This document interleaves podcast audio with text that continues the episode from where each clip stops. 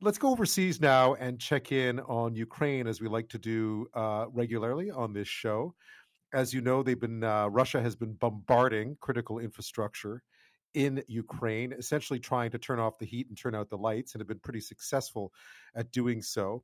Uh, there's still a lot of diplomatic activity in and around Eastern Europe these days. The Foreign Affairs Minister Melanie Joly uh, was in Poland today. She says international bodies such as the OSCE need to keep a united front against Russia's invasion of Ukraine. And uh, she said we should not lose faith. The OSCE is going through an unprecedentedly challenging period. But the day will come when Ukrainian men and women driven by the resolve of our proud people fighting for their homeland, for democracy and freedom, will drive out the invaders. Uh, Joly announced another million dollars for the International Criminal Court to look into sexual and gender based violence everywhere, including a look into possible war crimes by Russia in Ukraine. This all comes a day after NATO pledged to send more aid to Ukrainian forces. Leaders meeting in Romania pledged fuel, generators, those are needed these days, medical supplies, winter equipment, and drone jamming devices. Ukraine's Foreign Minister Dmytro Kuleba says the last time he was invited to a NATO ministerial meeting, his message was weapons, weapons, weapons. He has a new one now. Today, I have three different words, three, three other words, which are faster, faster, and faster. Uh, we appreciate what has been done, but the war goes on.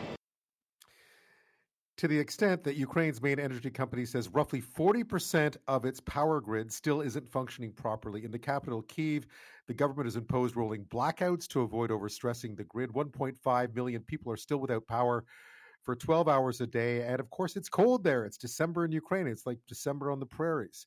Well, joining me now with more on this is Roman Waschuk. He's Canada's former ambassador to Ukraine. He's Ukraine's current business ombudsman, and he joins us from Warsaw in Poland. Thanks so much for your time. Always a pleasure. You know, it's it's been to watch from afar. It feels like it's just been a relentless attack on Ukraine's core infrastructure, and the impact of it. Uh, I guess is hard to quantify, but what is the scope and scale of the damage right now to Ukraine's infrastructure? I think what's happening to Ukraine's electricity grid, especially since uh, October 10th, it's kind of like being a hockey player and having one concussion after another. Each one gets more serious just because the system, the grid, is more fragile and so even if only 10 out of 100 missiles make it through, and it's been between 10 and 20 that make it through out out of approximately 100 most of these attacks, still does a lot of damage to an already weakened grid. There was a moment, uh, I think, part of a day last week when uh, the national grid actually sort of came apart, didn't no longer functioned as a single entity. It's been put back together again a huge challenge to any national government, of course, and to the population. Yeah, the impact. I mean, obviously, for individuals, it's about heat, it's about electricity, um, but also for business too. I mean, a country without power. I, you know, I remember living through the ice storm in Quebec, and that was wasn't that long. This feels like that. Uh, you know, that on steroids.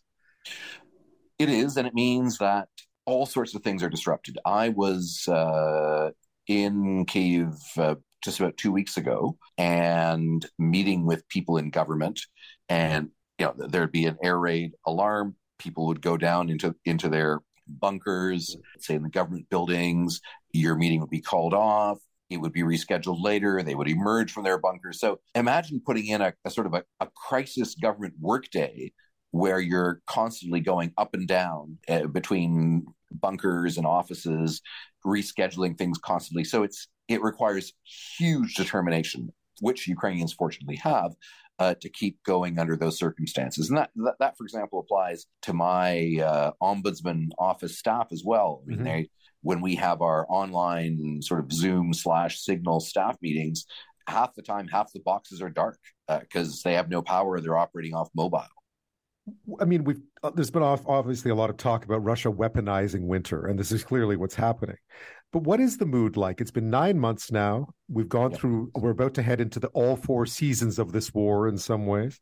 Uh, what is the the spirit, the mood like, uh, as far as you can tell within Ukraine right now, considering just how hard this upcoming winter looks like it's going to be?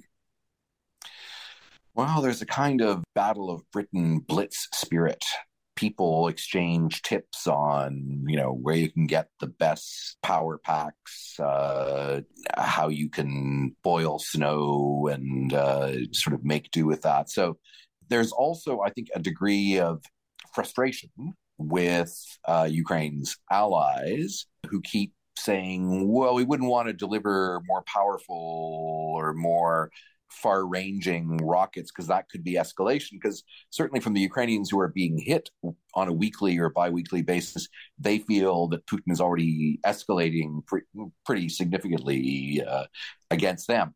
Now, you, you, mentioned weaponizing winter. It, yeah, it's being weaponized against civilians. Uh, right. On the other hand, the Russian army is not doing so well in terms of dealing with winter itself. So, uh, General Winter in this case is not working in favor of the Russian army, but the Russians are trying to deploy General Winter against Ukrainian civilians. So, with military uh, losses comes further attacks on Ukrainian civilians, as we've seen throughout this war, really. Yeah, uh, pretty much. The, the Russians are trying to gain, and they may have gained a kilometer, two, three, somewhere in the Donbass, but just by throwing hundreds and hundreds of uh, conscripts and convicts at front lines in sort of scenes that are reminiscent of World War One, but it's not strategically changing much of anything. Now it's all about hitting civilians, and if you uh, devote some time to watching transcribed or translated uh, Russian TV talk shows, political talk shows, they talk about we want to drive 10 to 15 million people out of Ukraine. There should be no civilians left in the country you know, it's been nine months. I think we spoke early on in this war. Um, do you see any possibility of anything changing? Are we now in for for the long haul? Do you think here? The fields freezing over create another opportunity for the Ukrainians to try and go for a breakthrough on one of the segments of the front. We're seeing now that some of the areas towards the Sea of Azov, around places like Melitopol, mm are being targeted by the Ukrainians, uh, Russian military dumps, bridges, the sort of things that they were targeting Kherson before they pushed the Russians out of Kherson. We're seeing it on the left bank, the sort of the eastern bank of the of the Dnipro River. You know, you, as I say, we, we we could have an inversion of roles where it turns out the Ukrainians are actually better equipped. The army is better equipped to deal with winter than the fabled winter loving Russians.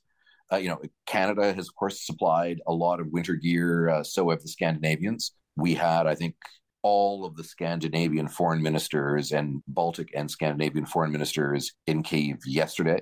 So, very strong support from that region. So, I think you'll find that Ukraine may have a few tricks up its sleeve over the winter months. Roman Waschuk is with us this half hour, Canada's former ambassador to Ukraine. Uh, when one looks at what Ukraine needs now, you would think of things like transformers, generators, things that generate electricity and heat. Uh, are we? I've been reading criticism of the of the way that the humanitarian effort has been continuing. That it doesn't seem to be nimble enough to to meet demand on the ground. What is the situation as far as that's concerned, and what more can countries like Canada do to help Ukraine get through what is going to be a tough, potentially cold, dark winter? I think there's certainly needs to be a cohesive uh, sort of allied effort to do this. European countries and especially cities have set up a partnership program where uh, city utilities look to see what parts they have that are compatible with, with the Ukrainian system and ship that in. Uh, yes, there's been a huge run on generators. Uh, I think within several hundred kilometers of Ukraine's borders, it's hard to find them anymore because Ukrainians are buying, or friends of Ukraine are buying them up and shipping them in. I think Ukraine also needs those longer range weapons that can dissuade and deter Russian launches before they happen. Because what's happening right now is de facto Ukraine has one sort of arm tied behind its back saying you can't attack anyone outside your own boundaries. You just have to wait for the rockets to come and then hope you can knock most of them down. That's not a terribly satisfying position to be in. The Ukrainians have some rocket systems of their own that were in late development stages. You know, if, if Western allies want to keep plausible deniability, then they just need to quickly help the Ukrainians perfect their own systems, and then it's up to them what they do with their own rockets. As opposed to, uh, you know, concerns that are also understandable on the part of the Americans or others that they don't want to be seen to be delivering systems that might hit a Russian airbase just as bombers try to lift off. Right. I mean, it feels like the gloves have been off for a while, though, doesn't it? I mean, in that sense, I, I realize what the fear of escalation is, um, but Russia, in this sense, to, you know, spares spares spares nothing to attack. Essentially, these I mean, these are war crimes. Let's be honest. Attacking a civilian population and trying to freeze them during the winter months is a war crime. Uh, it feels like it the is, gloves are. Yeah. It feels like the gloves are off they're off certainly uh, for the Russian side, but there continues to be reluctance on supplying certain things to the Ukrainians. Canada's promised 39 super bison LAVs, there's some other complicated name for them, should be arriving sometime soon, and they no doubt will be useful. I understand they're being up armored, uh, so that should make them even better. But Canada also has some old Leopard tanks and there's an idea to put together a consortium of countries that have these Leopard tanks, which are basically German manufactured. Mm-hmm. Also, to give Germany comfort and cover so that it doesn't feel it's out there alone supplying these to the Ukrainians. Again, for safety in numbers among allies, so that the Russians can't focus their unhappiness on one particular allied country or other. We've had, um, diplomatically speaking, we've had a lot of political change over the last nine months since this war began, whether it be uh, the U.S. midterms, a change of leadership twice in Britain, a change of leadership in Italy, um, elections in France. Uh, diplomatically speaking, I know there was always concern that there'd be fatigue in the West with this war. What's your, uh, given the political changes that we've seen, um, what's your sense of where that is is at right now? Is the sense in the Ukraine and the sense in the middle that that the, the, the will is still there? I think so. I think a lot of the concerns have dissipated.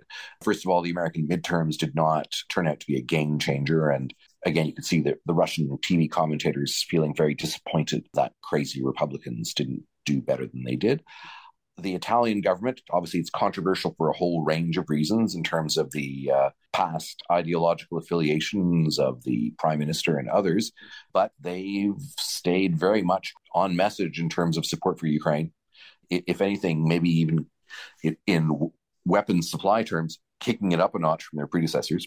And we saw from yesterday's uh, Nordic Scandinavian uh, visit very direct statements by countries that used to be more relaxed. The Swedish foreign minister says there's only one way out of this conflict, and that is a Ukrainian victory. The Russians, by by escalating, by being as propagandistically over the top as they are, have in fact firmed up a number of the members of the Western uh, alliance on this score. And Canada's role right now, how are we being seen in Ukraine these days? Canada's training mission in the UK is much appreciated. Op Unifier and the fact that we've expanded it to uh, to Poland. There is a recognition that Canada also has punched above its weight financially. I don't know how many of your listeners have decided to buy some Ukraine sovereignty bonds right. that the government of Canada is backing. That has been noticed. Currently, Canada's not looking too bad uh, in terms of support for Ukraine. Roman Waschuk, as always, thank you for your time. You're very welcome.